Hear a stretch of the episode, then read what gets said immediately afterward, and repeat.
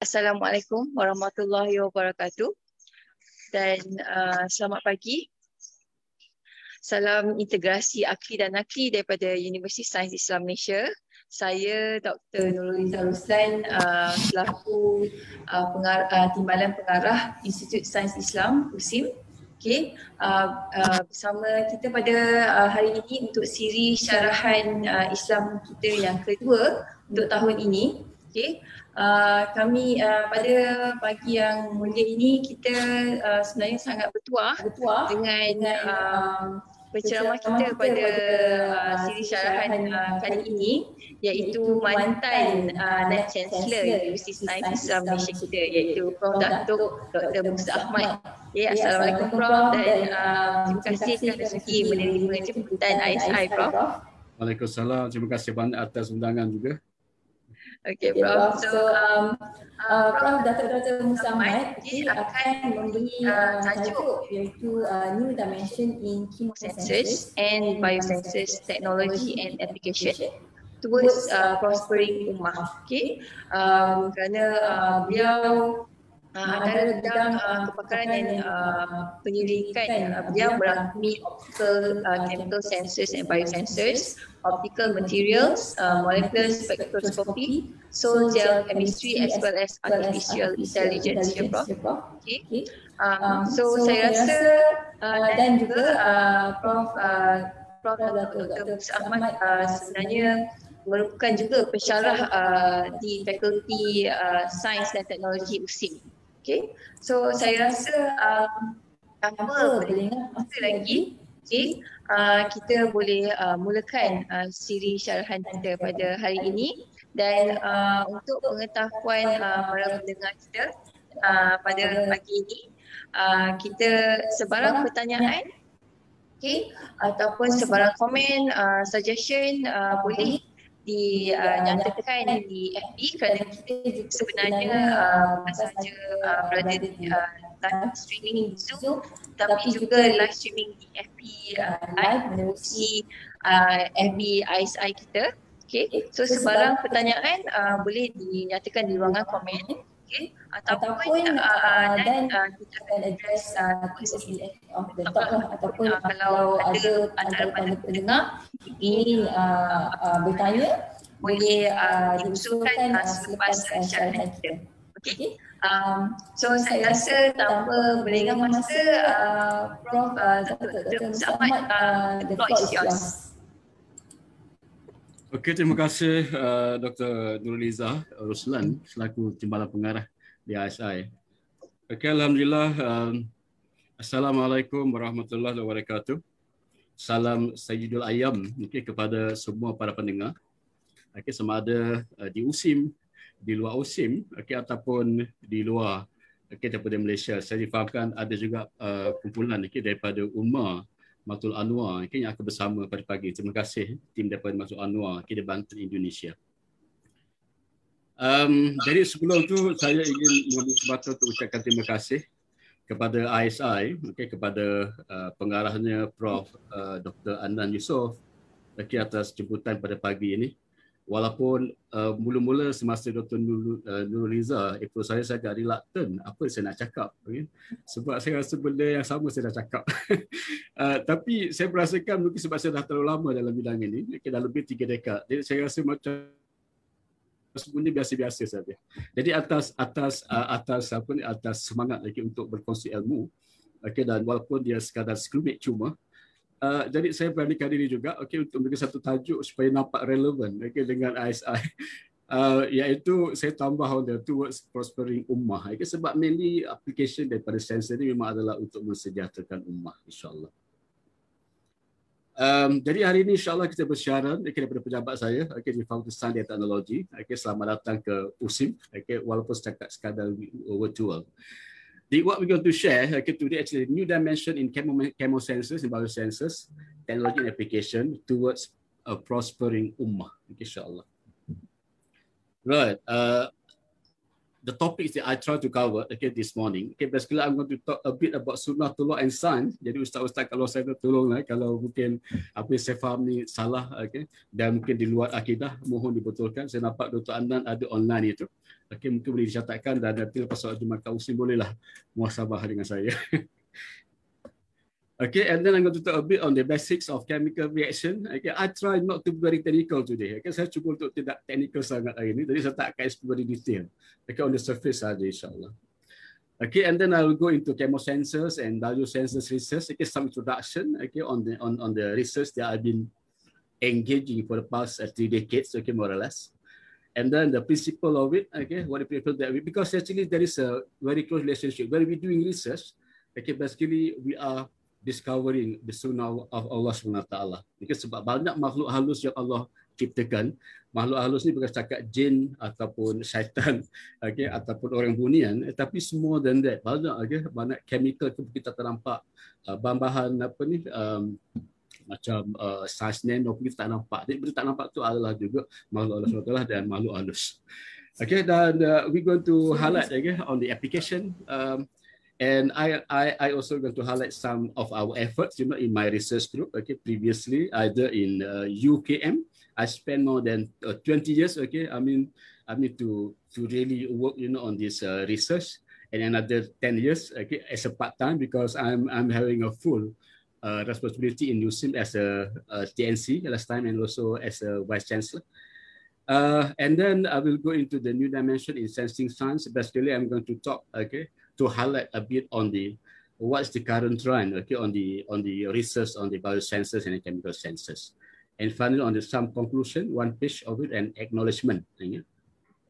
alright to start to start with okay i'm going to uh, touch okay something on the sunatullah and sign jadi apakah sunatullah dan apakah sign kita familiar dengan sign dan so very very very familiar with sunatullah so tapi ada korelasi ke tidak okay, antara dua ini sebenarnya. Okay jadi uh, saya cuba cari okay, untuk bahasa yang mudah dan saya dapat ini yang saya dapat nampak mudah untuk faham daripada Wikipedia bahasa Indonesia. okay. So ISL pada 18.3 baru lagi. So sunatullah okay, dia, dia tarifkan sebagai tradisi Allah SWT dalam melaksanakan ketetapannya sebagai roh yang terlaksana di alam semesta atau dalam bahasa akademik disebut hukum alam. Sebut hukum alam ni kita lebih selesa, kita lebih faham kan hukum alam. Dan sunnah atau ketetapan Allah antara lain, dia ada a few, saya ambil tiga yang relevan untuk saya bincang pada hari ini. Pertama adalah alam diciptakan dengan keteraturan. Okay, there is actually more or less like a ruling okay, that come you know, with what Allah has created okay, in this world. Uh, Allah uh, alam diciptakan dalam keadaan seimbang okay that everything actually back kalau you tengok yang kitaran oksigen carbon dioxide okay, kitaran nitrogen and so on jadi uh, untuk chemistry point of view kita nampak everything is very stable and basically alam can cope well okay kalau ada pollution okay yang berlaku kalau tidak berlebihan okay tanpa aktiviti manusia more or less. Dalam diciptakan terus berkembang okay jadi akan terus berkembang dan berkembang okay dan sebagainya. Berkembang ni can be positif okay can be negatif as well okay macam pelupusan tu mungkin satu perkembangan juga okay yang negatif. Dan perkembangan positif juga boleh boleh kita maknakan yang itu alright So according to Bu Buya Hamka, okay, um, Prof uh, Prof Hamka, okay, jadi dia dia memberikan satu analogi yang lagi mudah untuk kita faham. Okay, sunatullah bagai air hilir. Okay, mana air sungai itu ada hulu dan ada hilir. Okay, bagai air hilir. Dia pasti menuruni aturan yang ditetapkan Allah Subhanahu Taala iaitu mengalir ke tempat yang lebih rendah daripada hulu ke hilir. Okay? Tak ada sofa daripada hilir ke hulu. Kan? Jadi itu adalah sunat aliran sungai itu adalah daripada hulu ke hilir itu adalah sunatullah. Okay? Mengisi tempat yang kosong. Pokok dalam aliran itu ada tempat kosong-kosong yang dia akan isi tempat kosong tu. Tak ada lubang tak sungai dia akan isi tempat kosong tu. Yang didapati dalam pengadaan tersebut. Jadi analogi sangat mudah untuk kita faham. Okay? Dan alhamdulillah dalam Quran uh, dipetik okay, uh, dalam uh, reference ini ada 13 okay, uh, disebut okay, perkataan berkaitan dengan sunnatullah okay. uh, ini adalah sunnatullah dan juga ada beberapa perkataan yang sewaktu dengan antaranya adalah dalam uh, surah al-ahzab surah al-fatir surah ghafir dan sebagainya tapi kebanyakan adalah berkaitan dengan uh, apa ni uh, keingkaran manusia. Mana kalau manusia tak follow Allah SWT, ini basically punishment yang dia akan dapat. Ini macam tu. Okay, and now we go to what is research. Okay, apa itu research sebenarnya? Okay. Ini macam macam baru sekolah tu pula. Eh. What is research? Jadi according to uh, OECD uh, takrifan, okay, uh, research is a creative and systematic work undertaken to increase the stock of knowledge. Satu satu, satu kerja yang yang kreatif, yang sistematik dan at the end of the day dia akan increase okay, dia punya stock of knowledge. Jadi knowledge tu mungkin mula-mula sikit dia mengenai mengenai apa mengenai bidang itu. And then tambah lagi, tambah lagi and then kita kumpul lagi dan dia akan mendalam. Jadi you go deeper, deeper, deeper, deeper. Exactly. Okay, macam research kita buat. Okay, yang dimasukkan. So it will involve the collections okay, of data, organization of data and analysis of information. Jadi daripada collection information kita akan lepas finding kita buat analisis buat lagi okay? Mana buat postulation uh, mana buat uh, satu apa ni mungkin uh, a few uh, postulations. And then we we create maybe another uh, apa ni what you call it uh, problem statement. And then we study we focus on that. Okay kita akan dapat dapatan lagi. Jadi dalam bidang tu dia akan go deeper deeper deeper. Dan saya rasa okay, after more more less three decade okay, in this area when I first started you know this research in UKM back in 19 uh, early I mean in 1990 long time ago. The thing, and, and when I reflect back now, you know, bila saya tengok sekarang ni, apa yang saya buat, adalah simplenya macam tu kan. Yang sekarang ni just very sophisticated. And yet pada masa itu, itu dianggap sebagai ilmu baru. Boleh saja masa itu saya pergi ke Q1, Q2 dan sebagainya kan dengan dengan nulis begitu. The same thing when I reflect back, you know, my my my research you know, on my PhD, okay, last time back in 1994 kan? Cakap simple je I buat ni kan? Sekarang kalau buat ni definitely tak dapat lah. Anak publish pun tak boleh. Dapat PhD apa tak lagi kan? Tapi masa tu aku sebagai baru. Jadi actually as we go along okay so we we we we dig more uh, we dig deeper deeper and deeper. So we have you know uh, whatever we we having at the moment okay? So basically our uh, stock of knowledge increasing okay from time to time.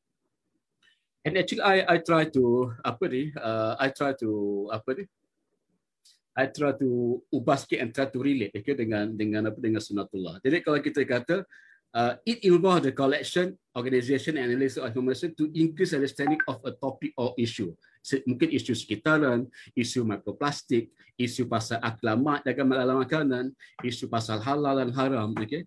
Tapi on the whole what we what, what, what trying to do what we trying to uh, to to research is basically okay to understand more about sunatullah okay?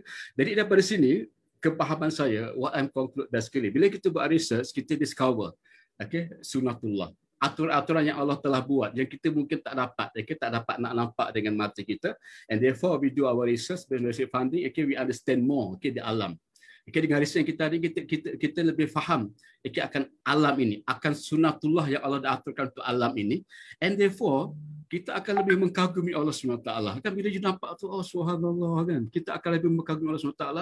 And then kita akan feel closer to Allah SWT. Okay? Jadi even tu saya ni orang kimia, pada mereka awal dulu, kan masa mula-mula balik PhD, saya rasa, hmm, kimia ni macam mana nak rasa aku rasa soleh? Kan? Macam mana aku nak rasa soleh dengan kimia ini? Ya, sebab aku buat kimia kimia totok kan? Man mengada kimia and that's it. Tapi dengan dengan approach ini okay, actually we discover more rahsia-rahsia yang Allah bagi dengan cara kita rasa kita lebih mengagumi ciptaan Allah SWT apa lagi mengagumi penciptanya and we feel closer to Allah SWT dan kita pun rasa macam eh ada macam ustaz juga kita ni okay? mari kita boleh feel closer to Allah SWT right Okay, jadi uh, ini some of the finding okay, dalam sains. Okay, dan again kalau kita lihat contohnya okay, di sini, uh, kita ada the whole earth. Dan earth ini atau bumi ini banyak sangat benda dalam tu. Kita ambil kursi lah paling mudah kan, jadi kursi. Dan kalau ikut sains, kursi itu terdiri daripada banyak molekul-molekul yang tersusun dengan sempurna. Molekul-molekul jadi jadi kursi atau jadi kayu atau jadi whatever lah yang membuat kursi ini, yang menjadikan kursi ini. And then atom atau molekul molekul ini daripada daripada banyak atom. Ini ini basic lah, banyak atom. Dan atom ini pula okay, terdiri daripada atom yang mengandung banyak elektron di dalamnya. Dan dalam elektron ini dia ada juga a proton, ada neutron, ada nukleus. And so far ini find ada quark dalam ni. Okay, dalam proton itu. Subhanallah. Kan? Jadi ini adalah adalah uh, discovery of the sunnatullah. Okay, maknanya atur-atur Allah SWT yang mungkin masa zaman dulu-dulu okey masa nenek moyang dulu mungkin tak tak dapat lagi benda ni okay, tapi benda ni once kita kaji lebih mendalam-mendalam dan kita akan nampak. Dan ini rupanya yang Allah buat. Maksudnya Allah cantiknya bina ini. Dan kalau kita lihat aturan molekul ini untuk untuk setiap bahan itu berbeza-beza. Kan kalau kita agak kimia macam yang betul yang kristal okey dengan yang bukan amorphous aturan adalah berbeza. Kan jadi nak kaji susun atur molekul itu sendiri pun tak tercapai oleh tangan okey tak tak cukup. Okay, betul Allah kata ni kalau kita gunakan apa air laut ini ke sebagai dakwah dan semua perhatian kali sebagai penulis kita menulis rasa-rasa Allah SWT, insya-Allah kita tak akan mampu untuk buat demikian. Okay, the same thing. Okay, kalau kita lihat, okay, ini adalah molekul. Okay, saya nak gambarkan macam mana molekul ini dia ada perangai dia. Macam manusia jugalah. Okay, suka minum kopi, okay, 4 3 4 mungkin. Okay, uh, suka mungkin um, jalan-jalan, okay, window shopping. Jadi dia ada perangai dia. Dia ada perangai tu kita boleh tahu oh, peribadi individu tu. Molekul pun sama. Molekul ni okay, dia dia bila molekul ni dia ada dia, dia dia boleh ada perangai dia, ada pergerakan dia. Dan pergerakan dia tu boleh mencirikan dia. Ha, pergerakan boleh mencirikan dia. Contohnya, ini molekul okay, dengan tiga atom sebagai contoh. Dengan tiga atom dia macam ni lah. Dia boleh dia boleh bergerakan bending seperti ini okey ke depan ke bawah ke depan ke bawah. Dan boleh juga bentuk stretching okey macam spring tu tarik keluar masuk keluar masuk tarik keluar masuk mata kan? Dan juga um, ini dan untuk stretching ni boleh boleh asymmetric stretching ada yang asymmetric uh, stretching dan ada uh, apa ni? Jadi ini semua dipanggil sebagai vibrational atau getaran dan kemudian selain bergetaran, kita ada juga rotational, lagi yang putaran. Okay, dia berputar macam tu lah, macam pen dia berputar macam tu kan. Dan juga tra- yang uh, trans- translational motions. Jadi, Maha Suci Allah yang bergerakkan molekul ini, sebab ini semua Allah, makhluk Allah SWT juga. Jadi, pergerakan itu akan menyebabkan energi yang digunakan itu juga adalah berbeza. Kan? Energi digunakan untuk dia rotate dan untuk dia vibrate ini berbeza. Sehingga kan bila kita susun dalam energy level itu, dalam Jablonski diagram itu kita dapati bahawa energi itu adalah berbeza-beza. Okey, macam rotational ni dia lebih kecil energinya berbanding dengan vibrational. Memanglah bila nak bergetar tu kena banyak energi sikit kan, nak melompat-lompat contohnya energi kena lebih sikit. Kalau setakat berpusing macam tu je mungkin energi tak banyak sangat. Dan bila kita bila kita ukur energi ini, okey sekarang kita ada alat contohnya adalah IR spectrophotometer dan inilah energinya yang yang saya masukkan tadi, okey. Uh, ini energinya dan energi ini akan berbeza melihat wavelength yang terlibat lah. Okay, jadi kalau IR tu dia sekitar sini, okay, antara microwave dengan visible. Jadi taklah tinggi sangat, okay, dia pun energi yang terlibat. Dan bila kita dapat, bila kita ukur energi ini, okay, dan dan menggunakan alat IR spectrophotometer, kita boleh boleh boleh ukur, okay, dia punya peak-peak ini, okay. Dan lebih unik lagi, uh, kumpulan berfungsi berbeza ataupun atom yang berbeza, ataupun gabungan atom berbeza, molekul berbeza, dia akan mengambil energi yang berbeza, yang unik untuk yang itu. Kalau kita lihat contoh kat sini, ini adalah OH, okay? maknanya oksigen dan hidrogen. Okay, dia punya stretching ni, okay, dia akan appear pada sekitar 948. Okay? Saya tak explain betul lah, ni takut teknikal sangat. Eh? Tapi, dan kalau kalau dia carbon dengan oksigen, okay, ah, dia akan appear pada certain. Sehingga kan, bila dia akan appear pada certain ni lah, okay, number. Sehingga kan, bila kita bila kita lihat okay, bila kita kita tengok dia dapat spektrum tu kalau yang dah biasa dia tu ah oh, ni ada CO oh ni ada OH jadi jadi dia tahu apa yang ada di dalam di dalam uh, di dalam apa sampel itu. Based kepada apa yang kita dapat spektrum ini okey jadi ini adalah sunnatullah okey Alright, okay, mana daripada sini uh, kita akan dapat yang ini dan seterusnya energi dan kita akan dapat spektrum. Alright, okay kita lihat another another another areas. Okay, uh, ini untuk chemical during uh, human uh, cellular respiration. Ini pernafasan kita buat hari-hari. Jadi percaya bila kita lihat ini kita akan kita akan sangat bersyukur Allah SWT. Okay, sebab ini adalah yang berlaku hari-hari. Dalam pernafasan, apa yang berlaku sebenarnya, okay, glukos okay, akan tidak balas dengan oksigen. Ini bisa kita makanlah nasi kan pagi makan nasi lemak, nasi kerabu sebagainya. Ada oksigen, dia akan menghasilkan karbon dioksida, akan dikeluarkan air dan energi. Energi ini yang kita gunakan untuk pergi ke lab, you know, untuk tulis paper, you know, untuk pergi meeting okay, dan sebagainya. Tapi proses dia adalah ini yang Allah aturkan. Jadi kita ada paru-paru, ada alveoli dekat sini. Dan kalau kita besarkan alveoli ini, kita akan dapat macam ni. Okay, jadi kita akan nampak okay, oksigen masuk ke dalam sini dan sini ada sel-sel dia akan bertukar oksigen akan diffuse into the red blood cell and then karbon dioksida daripada penamasan tadi ini daripada sini ini akan dikeluarkan okay, akan masuk ke sini. Akan dikeluarkan daripada pernafasan kita lah. Okay, akan inhale out untuk digunakan oleh pokok pula sebagai contoh. Okay, dan ini akan terus okay, kepada jantung kita ni jantung kita. Okay, jantung kita dan jantung uh, tadi oksigen akan dibawa pada jantung. Jantung ni antara organ yang sangat sensitif pada oksigen. Okay, dan akan dikesan dekat sini. Okay, dan kemudian karbon dioksida akan dipas okay, dan gini dan dia akan pam balik masuk ke ke paru-paru dan akan dikeluarkan. Okay, dan kalau kita lihat ini akan dikawal okay, oleh oleh otak dekat sini. Okay. Dan kecilkan. Dan kalau kita lihat, okay, Allah ada buat sensor. Tak nampak maybe dapat kalau nampak kat sini maknanya kat sini ni Allah ada buat sensor ada oksigen sensor ada CO2 CPS sensor jadi adalah sensor yang Allah dah buat lama dulu okay? masa mula-mula manusia diciptakan Nabi Adam dulu kan sensor ni ada jadi sensor ni akan dikawal oleh otak dan sensor ni akan sense okay? berapa kepekatan oksigen yang ada berapa kepekatan karbon dioksida yang ada berapa berapa pH okay? yang ada jadi kalau kalau ke, ke, kurang daripada value yang that range yang, yang seterusnya jadi ini akan memberikan isyarat dan akan dia tindak balas di, di badan kita ini juga adalah sunatullah masya-Allah. Okey.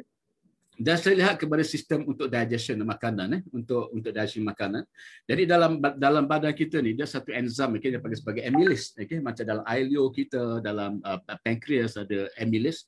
Amylase ini dia akan tujuannya adalah untuk uh, penghazaman okey I mean for for digestion for food digestion. Kalau kita lihat okey ini adalah basically rantaian uh, apa ni gula lah in the way yang dihasilkan. Dan ini tidak boleh diserap, tidak boleh diserap oleh darah. Okay, sebab dia agak besar, susah nak diserap masuk ke dalam sel darah. Jadi tugas enzim ini Allah buat okay, untuk memecahkan enzim ini. Okay, untuk untuk memecahkan rantaian panjang ini, okay, ataupun starch, ataupun kanji, okay, ataupun gula lah. Okay dan bila bila enzim ini tidak balas ini sebenarnya unit dia akan dipecahkan okey kepada glukos. Jadi ini mekanisme yang yang telah diaturkan yang ini kita maknanya diperoleh daripada kajian saintifik. Okay. Jadi amylase akan catalyze akan hydrolyze okay basically um, it's going to break down the starch and it's going to to to produce a simple and readily uh, readily uh, usable form of sugar. Jadi sugar tu ataupun uh, glucose itu akan diserap okay oleh darah.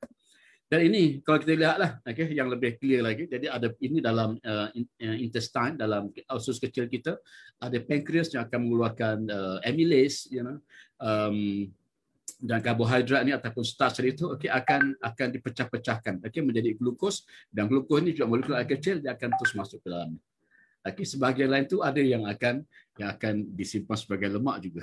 Okay, sebab tu dia makan tu Rasulullah kata sebelum sebelum berhenti, sebelum sebelum kenyang kena berhenti. Okay, sebab merelas mungkin itu sudah cukup sampai glukos untuk pada hari itu. Okay, supaya tidak ada yang simpan okay, sebagai um, apa lemak dan sebagainya. Jadi ini adalah proses dia. Dan kita dapat lihatlah. Dan sebenarnya kalau nak lebih detail lagi, enzim ini, amylase ini, dia akan dibantu oleh tiga lagi okay, enzim. Okay. Jadi sebab amylase ini akan menghasilkan maltose, okay, sucrose dan lactose okay, yang ada dua unit sebenarnya. Tapi kita ada enzim uh, maltase, sucrase dan lactase okay, ini akan pecahkan kepada glukos-glukos tadi yang akhirnya akan di, dipegang okay, oleh ataupun diserap oleh darah sel darah merah. Okay. Satu aspek lagi berkaitan dengan uh, hemoglobin besi. Ingatlah kita dalam Quran ada surah satu daripada surah besi Al-Hadid. Okay, ini mungkin satu rahsia yang kita dapat daripada hasil research okay, hemoglobin. Sebab hemoglobin ini okay, 70% daripada kandungan iron dalam badan kita ni terdapat di dilonggokkan di sini di hemoglobin. Dan dan iron inilah yang memberikan memberikan warna uh, darah merah itu kepada kepada kepada sel kepada darah tadi. Uh, mungkin ada uh, tapi Dr. apa Duliza ni pada perbatan mungkin dia boleh confirm lah ni eh. Dia orang kimia cakap okey.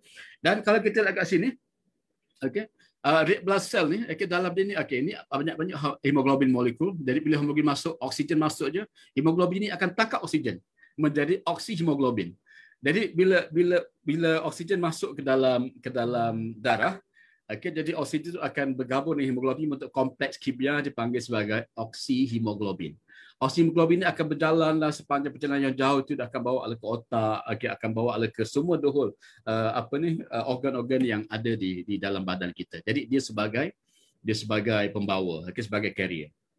Right? Jadi ini kita lihat ini sel darah merah dan kita lihat ini okay, oksigen akan dipegang okay, oleh hemoglobin. Okay, dan ini daripada Al-Hadid 57. Allah sebut dia namakan the whole surah dipanggil sebagai al-hadid tapi ayat tu satu dia yang berkaitan dengan besi kami turunkan besi yang padanya terdapat kekuatan yang hebat dan berbagai manfaat bagi manusia supaya mereka mempergunakan besi itu. Jadi saya sebagai orang kimia melihat melihat melihat ayat ini, saya nampak ini, saya nampak hemoglobin. Mungkin orang lain okay, buat kajian yang berbeza, contohnya mungkin dos yang kajian dalam dalam inorganik sebagainya, dia akan dapat sebatan besi dalam aspek yang lain pula sebab penggunaan sebab application untuk apa ni untuk zat besi ni terlalu banyak okay? jadi untuk yang ini mungkin kita nampak ah, this could be you know sebab tu Allah kata manfaatnya sangat banyak ini alone kita rasa Allah mak syukurnya ya Allah subhanallah. Dan kita telah hidup selama berapa tahun? 40 tahun 60 tahun. Dan saya next year dah 60 tahun masya-Allah. Okay? jadi ini ini juga akan memberikan rasa syukur kepada kita. Dan satu aspek yang saya nak share dekat sini. Okey graf ini. Kalau kita lihat graf ini adalah berkaitan dengan persen CO CO ni adalah carbon monoxide bukan carbon dioxide. Dioxide itu ada CO2 ini adalah CO carbon monoxide Okay, kalau kita lihat exposure, kalau kita tambahkan kepekatan, ini adalah percent oxygen saturation of hemoglobin at um, apa ni um, modulus 100 uh, mm mercury, alright? Jadi ini ini basically um, you know content oxygen okay di dalam di dalam hemoglobin. But the moment okay you increase concentration of CO you know in the in the environment okay dalam kereta sebagai contoh eh, dulu kan ada seorang apa empat anak dara yang meninggal kan okay, sebab sebab dia tidur dan dia tak buka cermin. Okay, jadi ini yang berlaku. Okay, maknanya uh, poisoning of uh, carbon monoxide.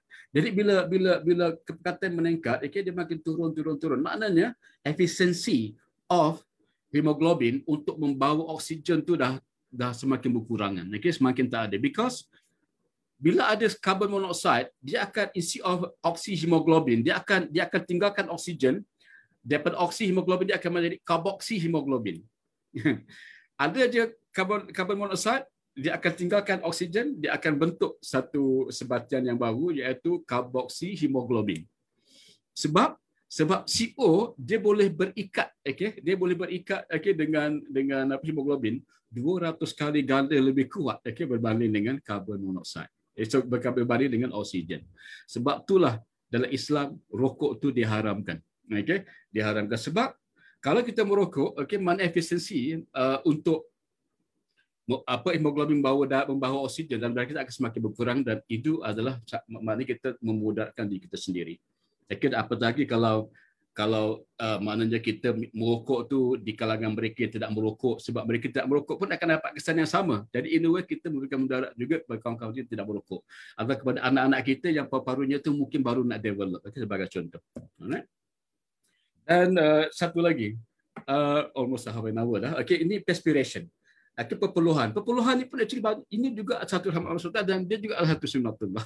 Okay, Allah buat apa ni? Perpuluhan ini ataupun sweating atau perspiration ini adalah untuk control okay, our body temperature kita lepas jogging naik basikal apa hiking sebagainya kita akan nampak body kita tu lepas tu berpeluh-peluh kan pagi duduk kita sejuk. Okey macam kena aircon. Okey. Dan di samping itu actually excretion of toxin ataupun pengeluaran beberapa bahan-bahan yang okey yang yang mungkin uh, poisonous okey yang toksin okey daripada badan kita.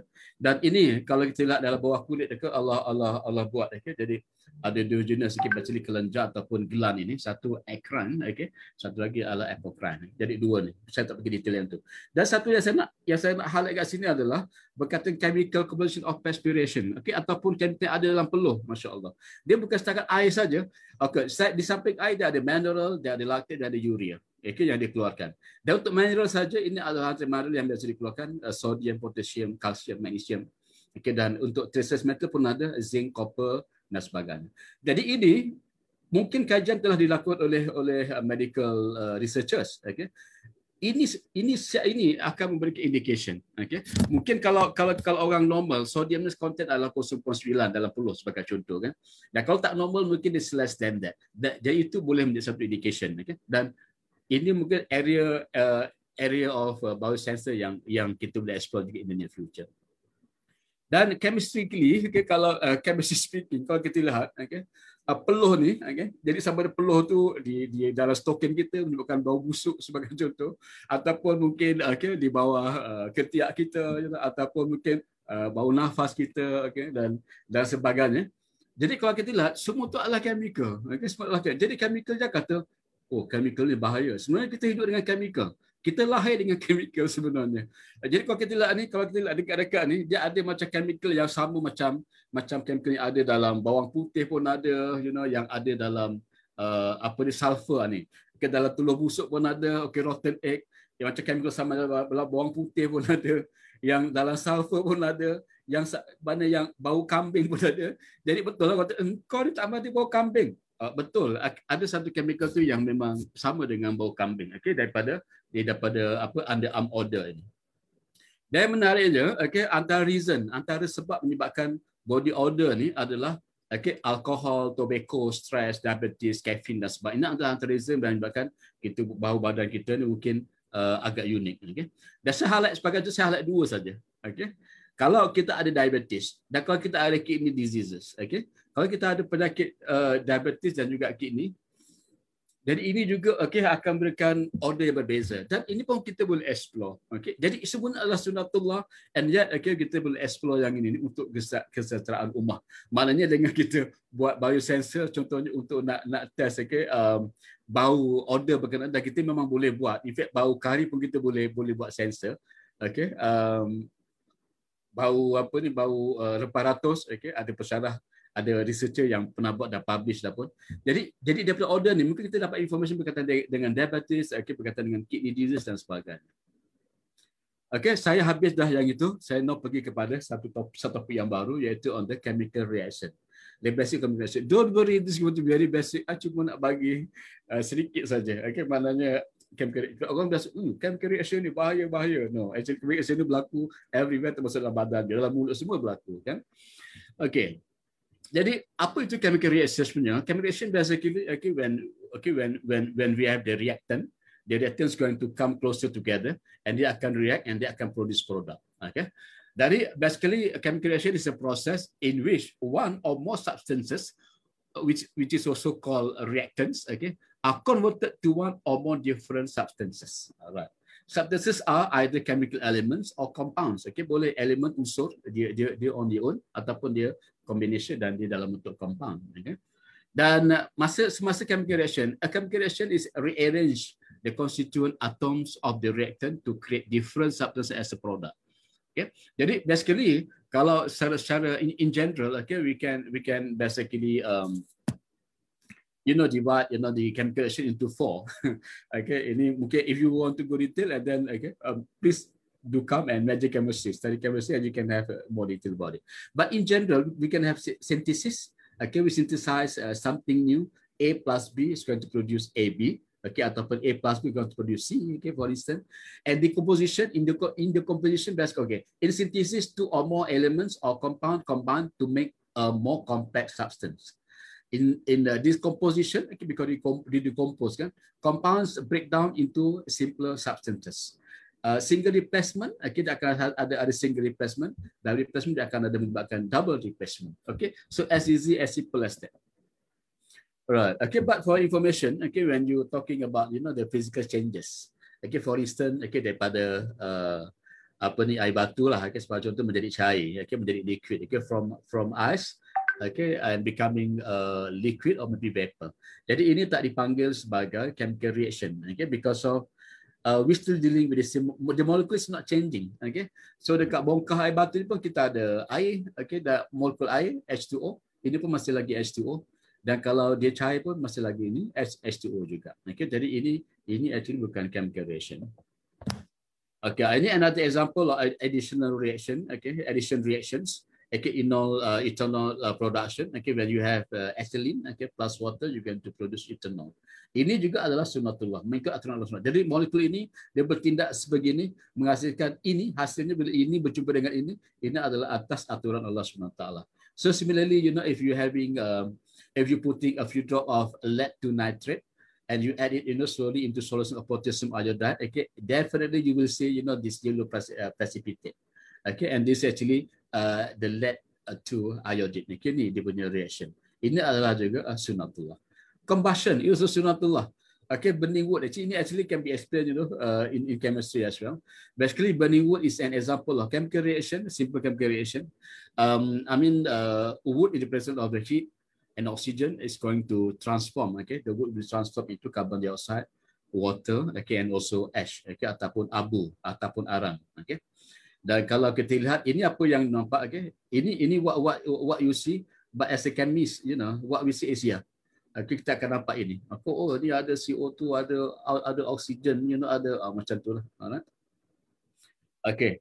Uh, ini actually photosynthesis. Kenapa pokok adalah sangat penting? Okay, ini orang kelestarian, orang sustainability sangat memang memang sangat-sangat Okay, selalulah minta tanam pokok, tanam pokok. Dan pokok sangat penting. Dan dalam Islam juga, Islam sangat menghargai pokok. Dalam peperangan sebagai contoh, kita kita kita tak boleh sebenarnya untuk mencantas pokok.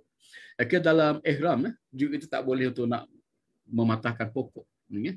Dan kalau hari kiamat ada tiba, okay, hadis Rasulullah SAW, sebab kalau ada benih yang kita pegang masa itu, so tanamlah masa itu. Boleh imagine eh, situasi macam mana masa kiamat, Masya Allah. Itu pun mana dan kita tanam pokok. Jadi itu meletakkan bagian Islam, meletakkan dan yang paling tinggi untuk untuk environment, okay, untuk pokok.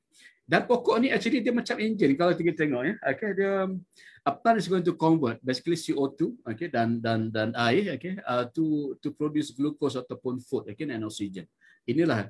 Basically we have CO2 okay, maybe from our you know from from our um, apa ni respiration okay, for instance. Okay, dengan air dan lahat okay, dia akan menghasilkan glucose dan oksigen. Okay, akan dipas pada manusia. Jadi basically benarlah Allah kata Allah ciptakan semua makhluk dekat dunia ini untuk berkhidmat pada manusia. Ini adalah khidmat yang ditawarkan oleh uh, satu makhluk yang bernama pokok. Okay.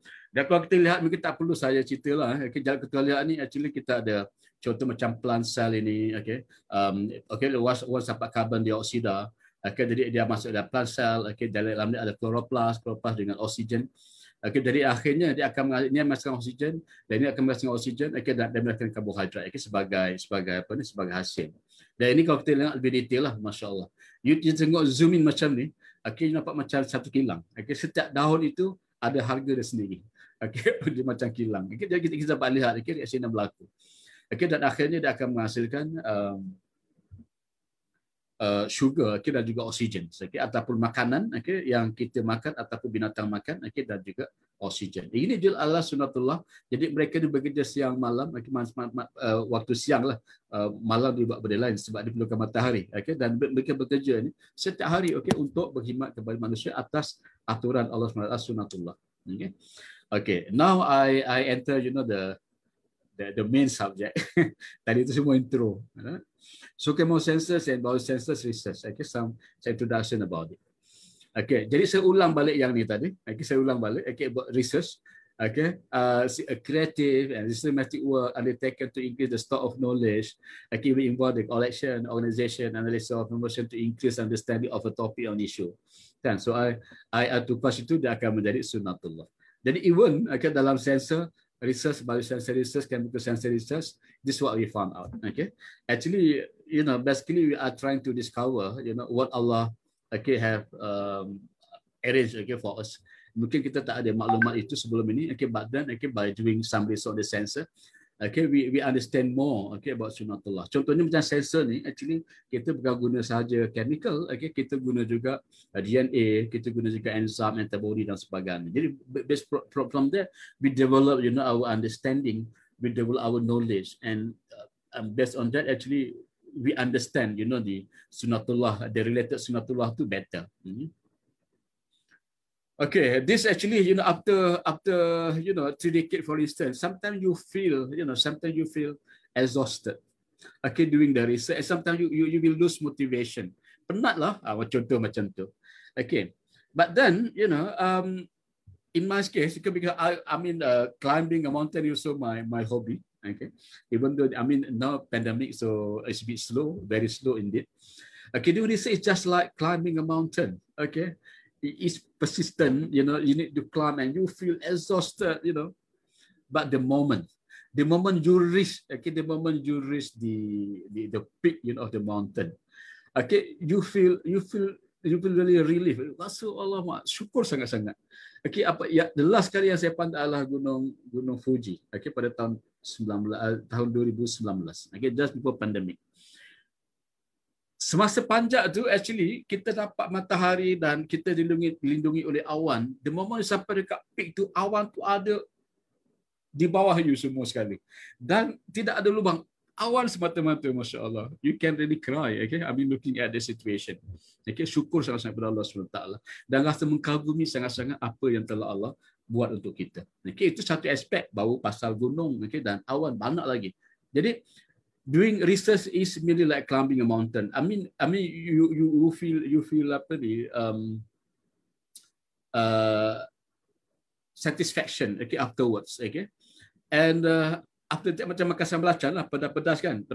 Macam pajak gunung ada saya nampak yang pajak gunung tu ada yang kadang dia kram kaki. Hmm, tak, nak, tak nak panjat lagi lah tapi next time bila kita ajak dia panjat juga. Okay, so macam tu lah jadi research just like that hmm.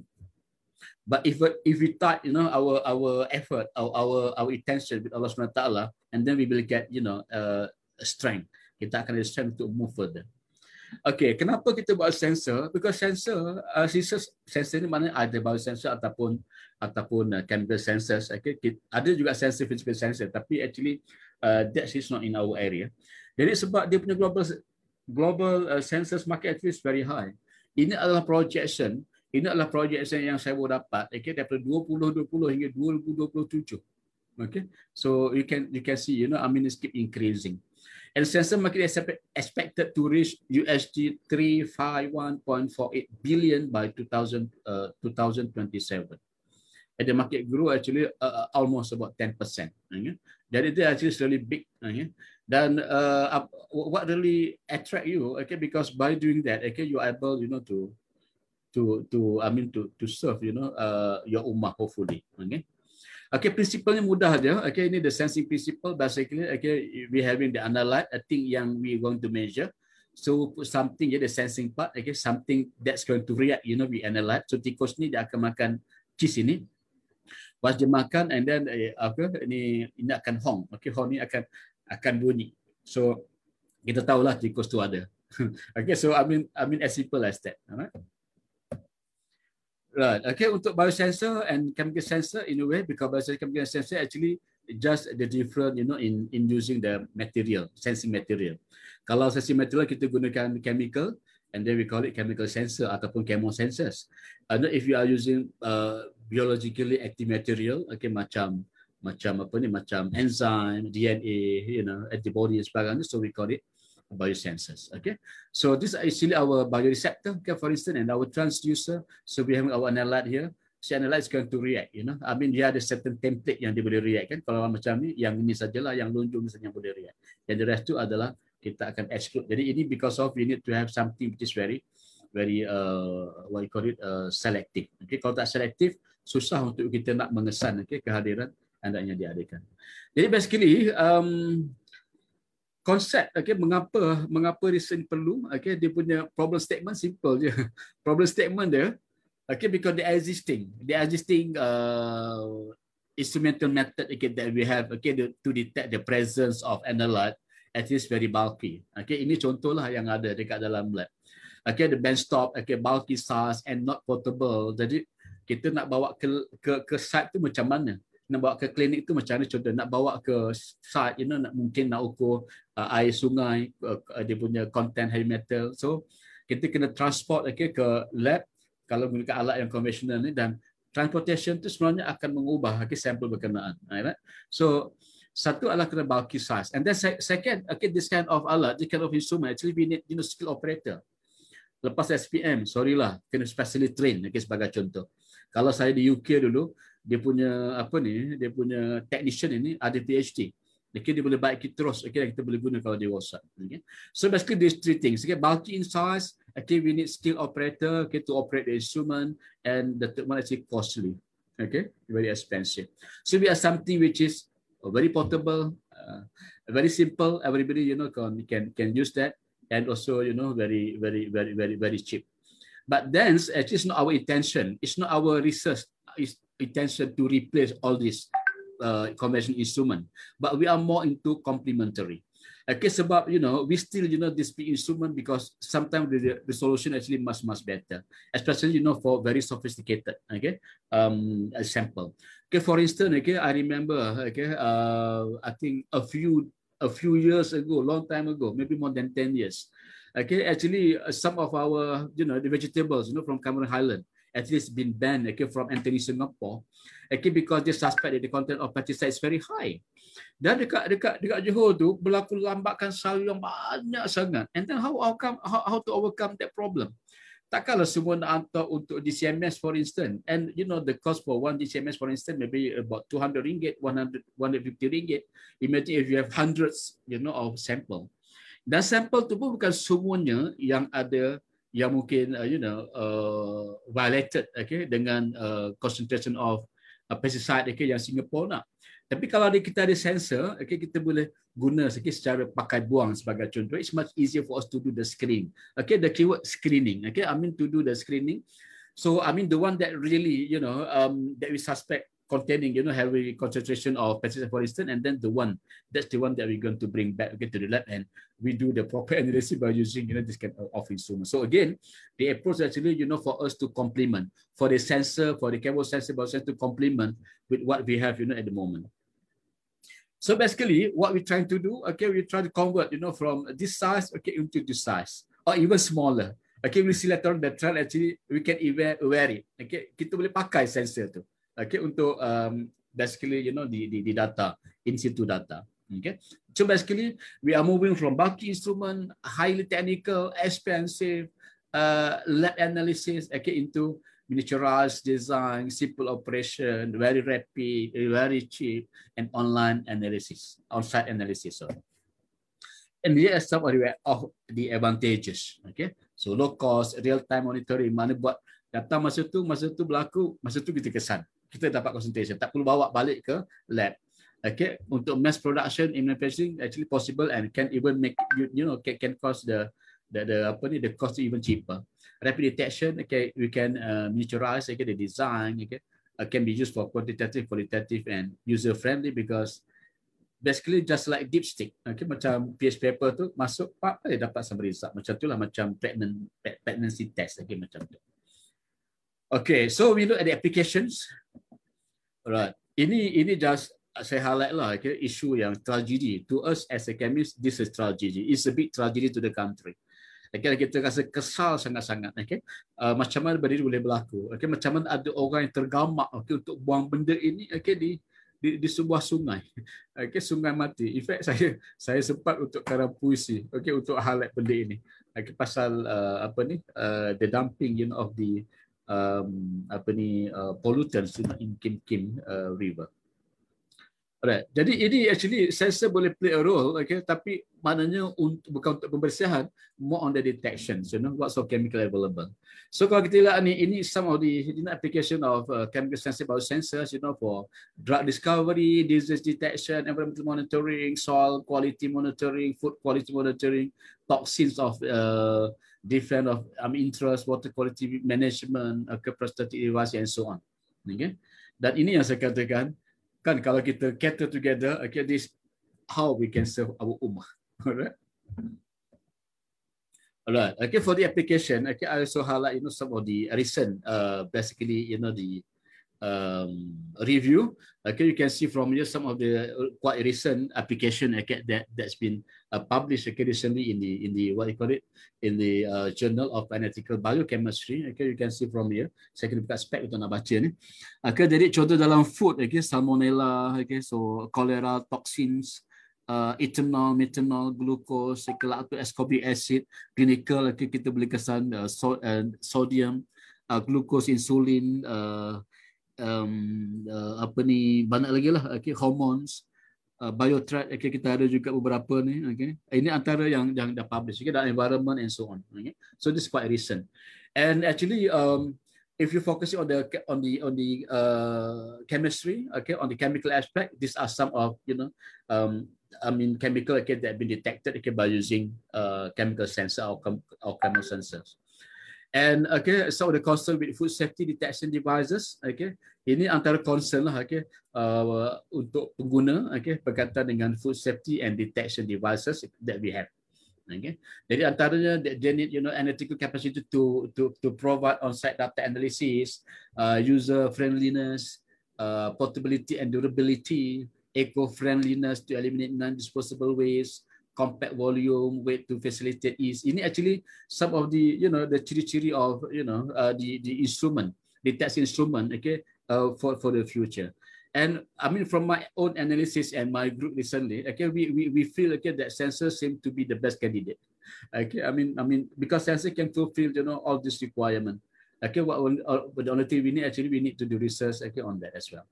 So the technological challenges or the challenges that we face, okay, sebab tu saya nampak lebih tua daripada umur yang sepatutnya kerana all the apa challenges yang kita kena fikir okay in order for us you know to make our sensor ni uh, apa ni um, boleh digunakan okay workable alright? So i mean i mean among others as sensitivity it's very difficult okay for us you know to really um you know deal with the sensitivity okay? You need to be very creative Okay, uh, sometimes kita susun tu in stack layers sebagai contoh tu nak avoid you know some interferences you know and untuk increase sensitivity sometimes okay kita letakkan liquid okay dalam and then kita letakkan dalam bekas okay yang uh, mungkin you know di banyak light boleh boleh boleh passing tu. I mean kind of thing all sorts of thing okay that we try. And read up time okay sometimes very long okay more than 20 second okay so if possible okay dia satu second atau immediately Okay, a lifespan, okay, sometimes, especially dealing with, you know, biomolecule, kadang tak lama after maybe, you know, one month, okay, for instance, okay, sometimes dia punya uh, lifespan tu dah, ataupun dia punya uh, respon tu tak bercantik dah. Uh, pre-treatment, okay, before use, okay, sometimes required, okay, uh, lack of uh, long-term stability, okay, so ini pun kita cuba banyak, okay, cara kita buat dia kita encapsulate okay supaya dia lebih lebih tahan lama dan sebagainya. Miniaturization okay but now you know with the uh, nano technology and so on okay actually in in in the way you know helping us to move further. Uh, too expensive for, for commercial production okay i mean uh, for a start okay for instance uh, not sufficiently rugged for their intended application. Okay some of the technical problem or technology problem that we have okay at the moment. So okay uh, basically, uh, I have another five minutes, okay, uh, according to you know time that I have at the moment. Okay, but now I want to highlight some of our effort. Maknanya apa yang kita dah buat dalam grup kita, okay, uh, so far. Okay, so these are basically you know some of the um, uh, biosensors, chemical, uh, chemical chemosensors that we have developed in our group. Okay, all sort of metal, metal ions, anion, organic, food, pesticide, formaldehyde. Formaldehyde ni biasanya orang tambah dekat ikan eh, untuk supaya ikan tu nampak fresh kalau kita pergi ke pasar malam eh tengok lalat pun tak singgah. Uh, most likely dia ada content formaldehyde. Okay so careful about that. Okay capsaicin ni adalah kepadasan untuk cili glutamate ni ajinomoto lah more or less okay. Boleh menyebabkan uh, uh, obesity. Uh, glucose honey uh, gases okay. Palm oil ada juga kita buat dulu on the apa ni uh, some of the study on the uh, neural network. Okay signal processing artificial neural network juga um, portable instrument. uh, hydroquinone and so on. These are some of the project, uh, uh, product that we have. I'll go very quickly. This was actually for ammonium, and the reason we designed ammonium last time because we're having you know the ammonia pollution in watery and Malaysian rivers, and at the time actually we didn't have proper method, okay, to determine the content of um, uh, ammonia, you know, in our river. So we we we we done quite extensive work on this. Okay, I think we produced about two PhDs, you know, working on this. And uh, apart from that, ammonia also used in many food. Okay, no, uh, not just a pink slime. Okay, you can see. Okay, sometimes I mean to to to to make you know the the the the meats. Okay, um, the, the color attractive.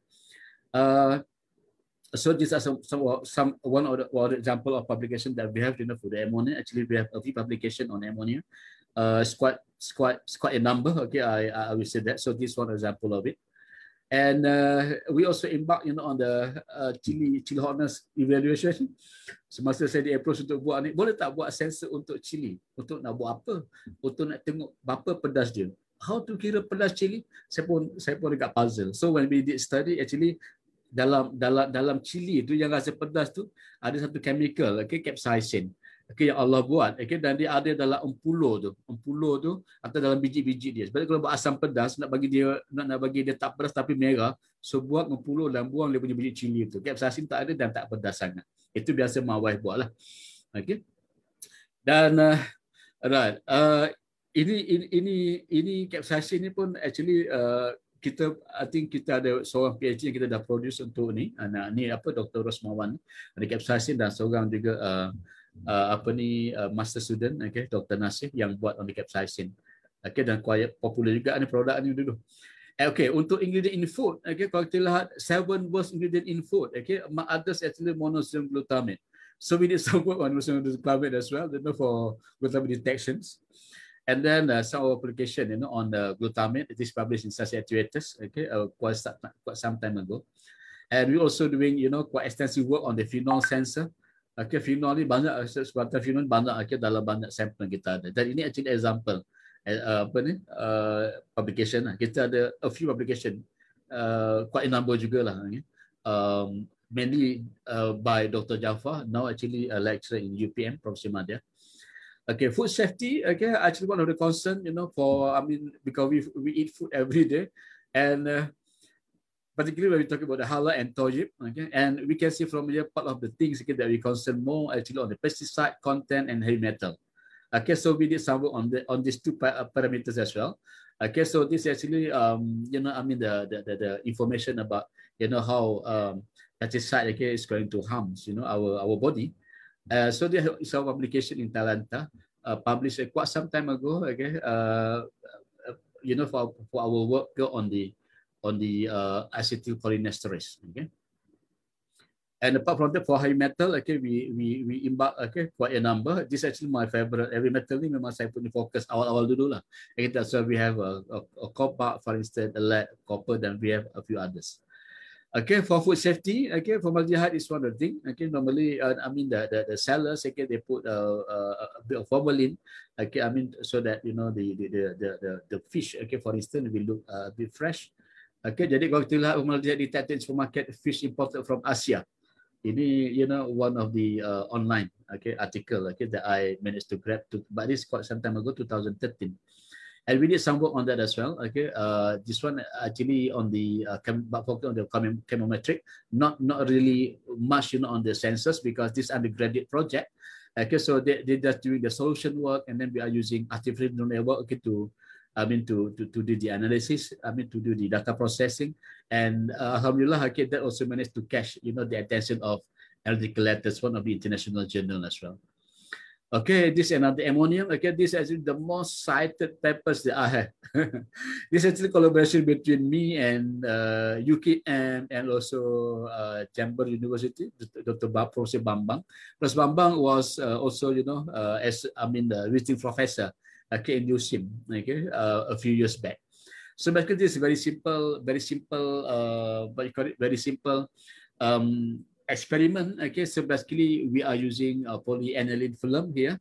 Okay, and then, uh, you know, I mean, uh, I mean, we, we put this, you know, in, in, in, in a package, okay, and inside basically the fish, okay, and once the fish become rotten, okay, it's going to um, produce, you know, the ammonia.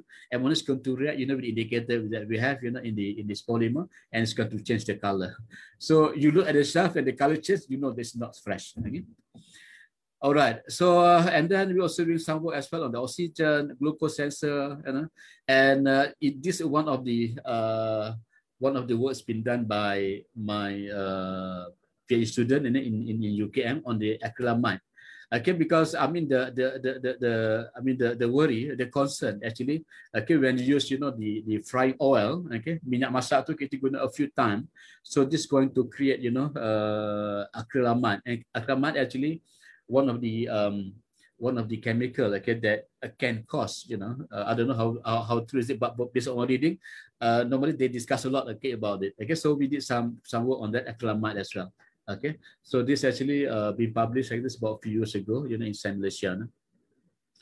and pH sensor okay so that's about all. I just sampling very quickly you know on the on the you know our effort you know uh, for the past more or less a few decades you know, on the other sensor and um, the recent one, you know, in USIM, actually my PhD student already already finished now, actually working on the on the on the honey, basically okay to see, you know, the fraction of the honey as well. Okay.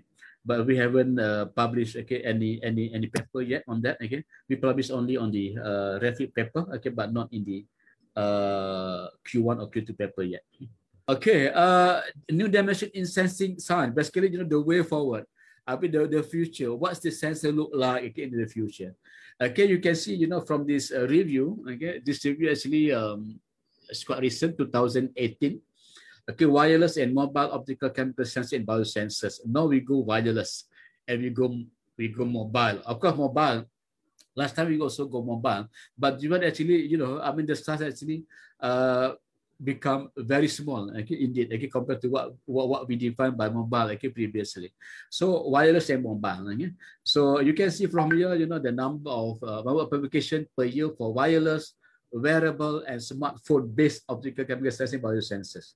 It keep increasing. Okay, so, so the trend is there.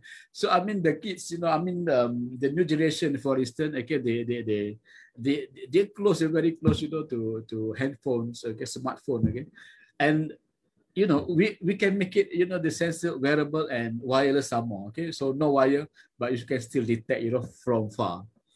Okay that's an example of it you know? So uh, you wear, okay, basically, I mean, the sensor will be made, okay, uh, based on the flexible material. So you wear it, okay, uh, just as an example, the uh, wearable uh, devices, okay, flexible, wearable, something that we can wear, you know, maybe, uh, I don't know, um, maybe in your in your shirts, you know, or maybe in your arms, you know, so whatever we, we can put it. And then normally it's paper-based flexible devices, so we combine everything together here.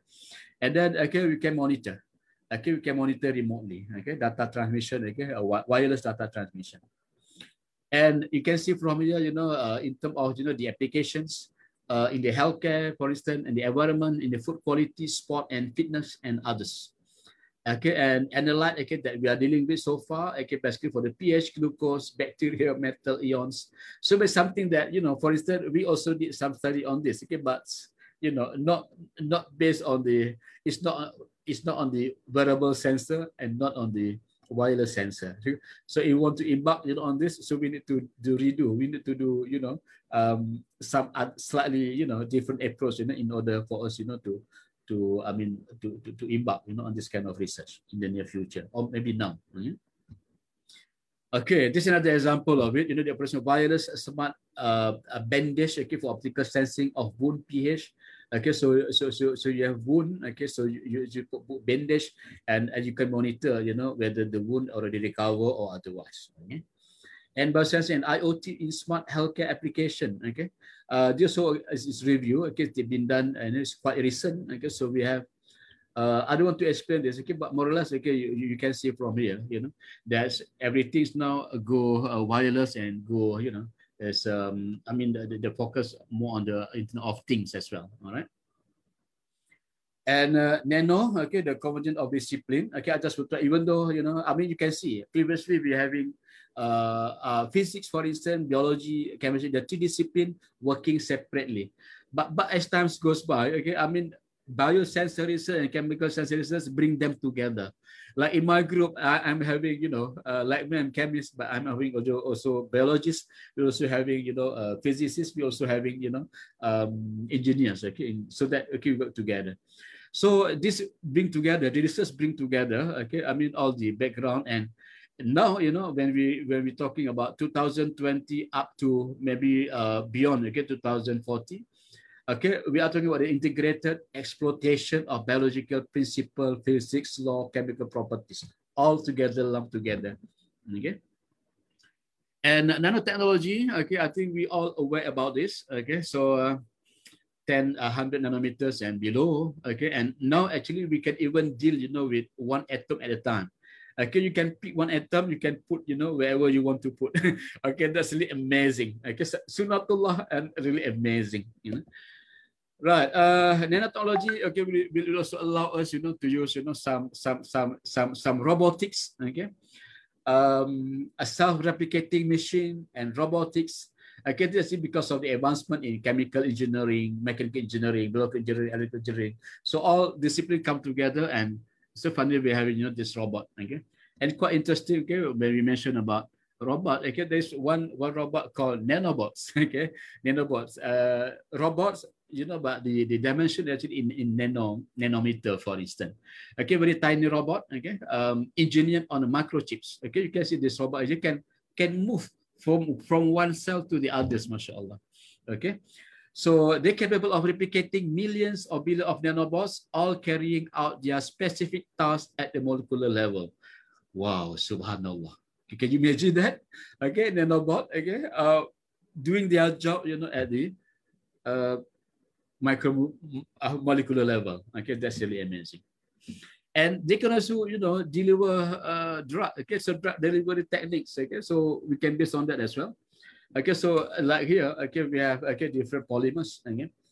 Uh, dendrimers, okay, they call it repeatedly branched molecules. So we can design here. So we have the, the, the gold nanoparticle here, and then okay, we can on, on the top of the surface of the gold nanoparticle, okay, we can we can put different uh, kind of uh, molecules, okay, different kind of uh, chemicals, you like compounds, okay, and this can deliver. Each of them can deliver, okay, certain, uh, you know, certain certain drug, okay, uh, maybe you know, I mean, to the to the to the to the cell, okay, maybe to to our body. Okay, nanofilm, okay, another area, again, I guess still talking about the nano, okay. So a lot of things that we can we can do, you know, with, with, with nanofilms. And uh, in fact, in the area of COVID-19, okay, so I think papers been published. In fact, the review been published. Okay, the, the review been published in 2020, last year. Okay, this review been published last year. But says frontiers in rapid detection of COVID-19. Okay. So reviews current diagnostic methods, limitation and advantages of biosensor-based diagnostic over the conventional ones. So they, I mean, the pro and cons, okay, the advantage, the advantage, and things like that, okay. So not actually, in fact, you know, the the, the English, I mean, the number of sisters engaged, you know, in this COVID-19 actually uh, increasing, and hopefully, you know, in the near future, okay, we, we will be able to settle, okay, uh, the problem, okay, totally, inshallah, we pray for that. And this actually, you need the, uh, you know, the detection of uh, biosensor, you know, for SARS uh, uh, CoV-2. Okay, so we have, you know, uh, some kind of uh, platform okay, that we can use okay, basically, you know, for the detection you know, for COVID-19. Okay? So, and the other thing, actually, development for point of care, okay, POC, those also the, the new things, again, the incoming things, you know. So this, I mean, this paper review on the recent advance, advance, advances in POC, point, uh, point of care, also for COVID-19, okay, including uh, PDMS, uh, paper textile film and carbon nanosheets, all kind of, you know, the method that we use. Okay, this example of it, okay, you can see, you know, the, the point of source, you know, so the COVID virus infection, okay, so the sample taken and then, you know, I mean, this all the, you know, the, the, the necessary, text has been done and then it will be transformed, okay, into, into smartphone, okay, for instance. And, you know, so we, I mean, uh, the doctor is going to to do, you know, the management of the patients, you know, based on the data that we produce. Okay, this is another example of it. Okay, so as conclusion, okay, so I taking extra 10 minutes saja. Um, minta maaf ni apa ni Setia. So what I can conclude basically through scientific research, we can discover sunatullah, which could lead towards technology advancement. Okay, to me actually, you know, uh, by discovering the sunatullah, um, I feel closer to Allah Subhanahu wa Taala. We we basically okay, we feel amazed okay what being what been created okay uh, by Allah okay I mean to serve a human being okay like us. And secondly, chemical sensors and biosensors show very promising potential application to ease some of the issues faced by the ummah such as health, environmental, and also food. Okay, this way you know the prospering of the ummah. Okay, to prospering of the ummah uh, uh, come from. Okay, the idea. All right. So hopefully, you know, in the, in the near future, okay, I mean, this will, will will really become a norm. Okay, I mean, I mean to our community, inshallah. Okay. At the moment, maybe we have uh, some of the some of these biosensing is still maybe still under fine tuning, thing like that. Maybe it's not fully commercial yet, but hopefully we have we hoping in the near future that's going to happen and maybe acknowledgement, you know, to my uh, research grant, you know, uh, spike number, okay, uh, UCAM and USIM and my research group, okay, so uh, some of the pictures, okay, um, you know, uh, me, myself with them, okay, so this group, okay, unfortunately like makan-makan and jalan-jalan, eh, okay, but they're producing a lot of, uh, you know, papers, okay, and very productive as well. And recently, the whole group during my Pradana, okay, before uh, you know, my tenure finished as a vice chancellor, the whole group, you know, uh, came to OSIM and we're having a good time in the way as well. All right. So, I mean, may I take this opportunity, I mean, to advertise, you know, our upcoming Sense, like 2021. Asia Sense actually, you know, one of the international conference okay, that I introduced together with my colleagues in 2003. And since, since then, Alhamdulillah, you know, this Sense is moving okay, uh, from Malaysia, you know, and then to Philippines, to Thailand, to Korea, to Japan, okay, and then to Indonesia, and supposedly back, you know, to Malaysia last year because of COVID. Okay, we're going to do it and this year and this this time actually online. Okay, before that actually we're having we're having in Manila and Malacca and uh, just other country as well. So this uh, for us to ponder um, daripada Abu Hurairah Rasulullah bersabda apabila seorang itu meninggal dunia maka terputuslah amalannya kecuali tiga perkara sedekah jarak yang memanfaatkan dan anak yang soleh mendoakan autornya. Jadi saya tanya kepada ustaz ilmu gunakan yang dimanfaatkan ini bukan ilmu agama Islam saja tapi termasuk juga ilmu kimia juga termasuk ilmu biosensor termasuk juga ilmu chemical sensor. Wallahu a'lam bishawab. Thank you uh, Dr. Nuruliza. Okay. Assalamualaikum warahmatullahi wabarakatuh. Okay, uh, terima kasih banyak-banyak kepada Prof. Datuk Dr. Musa Ahmad okay, uh, atas uh, perkongsian yang sangat menarik ya pada uh, hari ini. Uh, pada perkongsian yang sangat menarik pada pada pagi ini. Uh, saya um, uh, saya rasa saya bagi pihak AISAN mengucapkan banyak terima kasihlah dekat Prof kerana berkongsi kepakaran dan juga pengalaman Prof berdasarkan uh, all your uh, ni, uh, insight dan input tadi tu. Uh, uh, saya juga belajar juga daripada Prof juga pada hari ini dan uh, I notice there's a, a few uh, biochemistry related topics juga Prof in your slides. So, uh, yeah. sangat sangat related. So um, something close to to uh, FPSK juga lah. And uh, because I'm also biochemistry lecturer. So yes uh, thank you for that sharing uh, session Prof.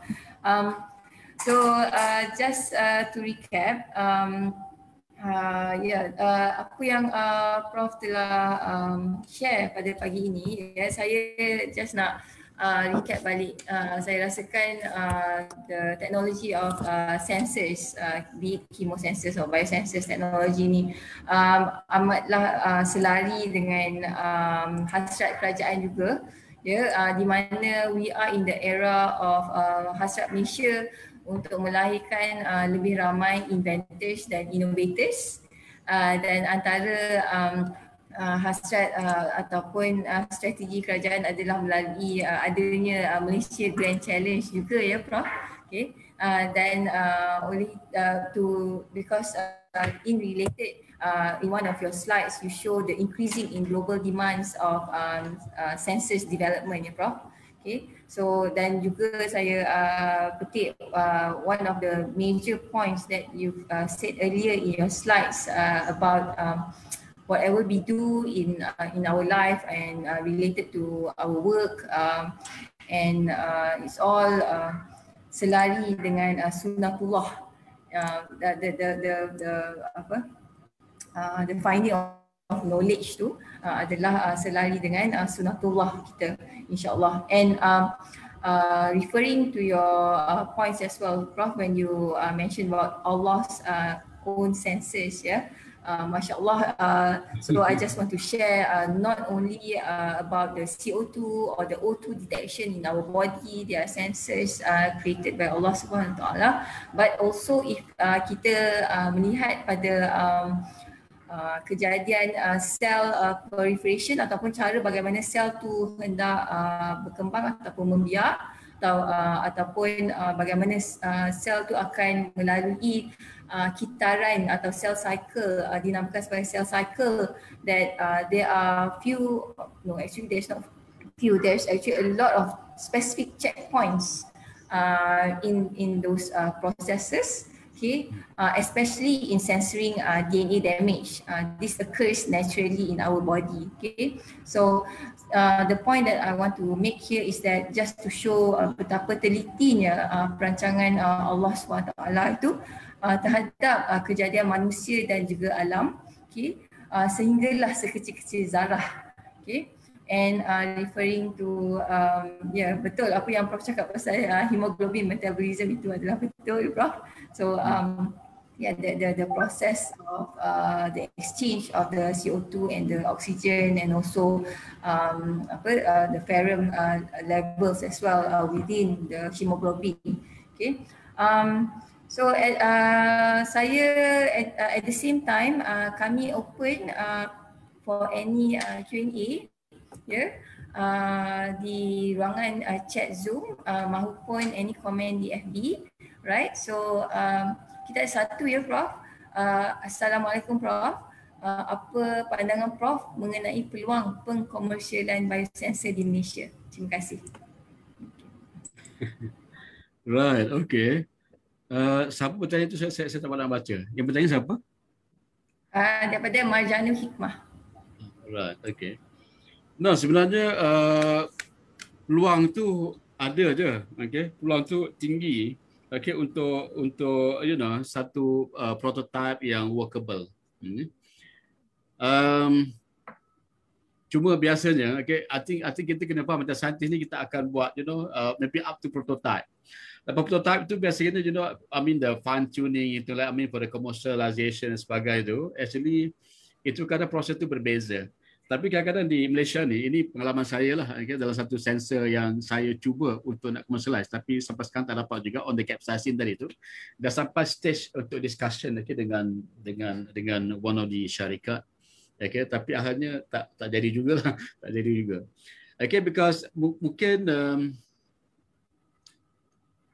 nature di Malaysia agak berbeza. Okay, sedikit. Okay, dalam konteks, you know, I mean, uh, ini ini pandangan pribadi saya lah takut nanti ada orang ada orang terasa pula uh, untuk syarikat okay, untuk dia nak dam certain amount of money okay, untuk um, satu uh, dapatan research tu untuk nak commercialize untuk nak commercialize maybe agak difficult okay. dan biasa universiti lah okay, yang akan yang akan uh, you know uh, putting uh, effort okay, untuk to to ensure you know that they will be able okay, to be commercialized. Saya pernah ada seorang researcher yang memang produk dia ni very promising. Okay, dan akhirnya tak tak tak dapat komersial tak dapat dikomersialiskan juga di Malaysia. Tapi dikomersialisasi di luar negara. Lepas di luar negara okay, dah nampak benda tu okey barulah di Malaysia macam tu dan saya pernah sabbatical okay, di London. Okay. The only sabbatical yang saya pernah spend okay, di London, okay, di University of Kent. Okay. Dan saya buat something on the preparation of the apa soldier masa tu. Dan the professor tu, dia adalah consultant okay, untuk satu syarikat. Dan amazingly, PhD student dia tu, semua bila dia buat tu, semua dapatan tu akan terus okay, masuk dalam syarikat tu dan akan terus commercialize. Masa dia buat tu, ada tempahan daripada dua negara dan pelajar tu dia guna terus filem yang dia buat itu and and mana terus commercialize macam tu. Tapi as a prototype lah. Okay. Jadi mungkin uh, peluang tu tinggi. Uh, mungkin kita tak ada tidak ada track record yang cukup uh, baik, yang cukup promising okay, overall. Sebab tu mungkin syarikat dia agak reserve okay, dekat situ. And you still effort banyak tapi sometimes ini kita adalah some some some issue and so on. Tapi peluang tu ada. Jadi sebagai researcher, saya rasa jangan jangan sangat kita fikirkan yang aspek itu. Tapi sangat penting untuk kita fikirkan yang risiko kita buat itu something yang boleh ada manfaat untuk orang lain untuk ummah lah in a way okay? Uh, tapi untuk nak komersial boleh tak boleh okay we, we we try and kena doa banyak sikit ku hari Jumaat ni. Uh, macam tu. Okay wallahu alam. Okay, Prof. Uh, thank you for that. I think uh, that's a very good uh, insight that uh, Prof share pasal uh, prospect of commercial line of biosensor products uh, dekat Malaysia. Okay, um, do we have any other questions? Right, uh, Prof, uh, boleh saya tanya pandangan Prof uh-huh. pasal uh, isu uh, yang uh, agak um, pan, panas ke uh, uh, sekarang ni dengan uh, isu vaksin COVID tu Prof. Uh-huh. Um, apa uh, mungkin Prof boleh bagi komen pasal um, yang ada ada yang mengatakan ada ada konspirasi uh, adanya chip microchip to be uh, embedded in the vaccine itself maybe you can comment on that yeah. sebenarnya saya pernah tanya benda benda yang sama dan saya pernah pernah juga ada concern yang sama Okay, uh, saya pernah tanya dalam dalam mesyuarat jawatan kuasa fatwa lah, okay, sebab ada presentation masa tu daripada uh, pihak berwajib. Okay, dan uh, actually possibility untuk ada tu actually benda tu boleh berlaku ha, boleh berlaku okay? mana boleh berlaku sebab dengan you know dia, macam kita tengok dia macam nanobot apa semua tu kan jadi boleh berlaku kami tapi cuma dalam konteks saya lah okay? macam kita ni sebagai layman okay? of course kita tahu juga aspek sains sikit-sikit saya nampak macam ni actually aspek macam aspek kesihatan okay? macam yang melanda okay? Malaysia sekarang ni itu sebenarnya lebih utama aspek aspek apa ni aspek um, uh, maksud syariah okay? nyawa yang perlu dijaga. Pada saya itu lebih utama. Dan kita punya worry berkaitan dengan okay, macam ada ciri sebagainya tu pada saya itulah secondary. Dia buat sebab itu mungkin betul mungkin tak betul. Tapi yang real ni adalah isu nyawa yang kita ada.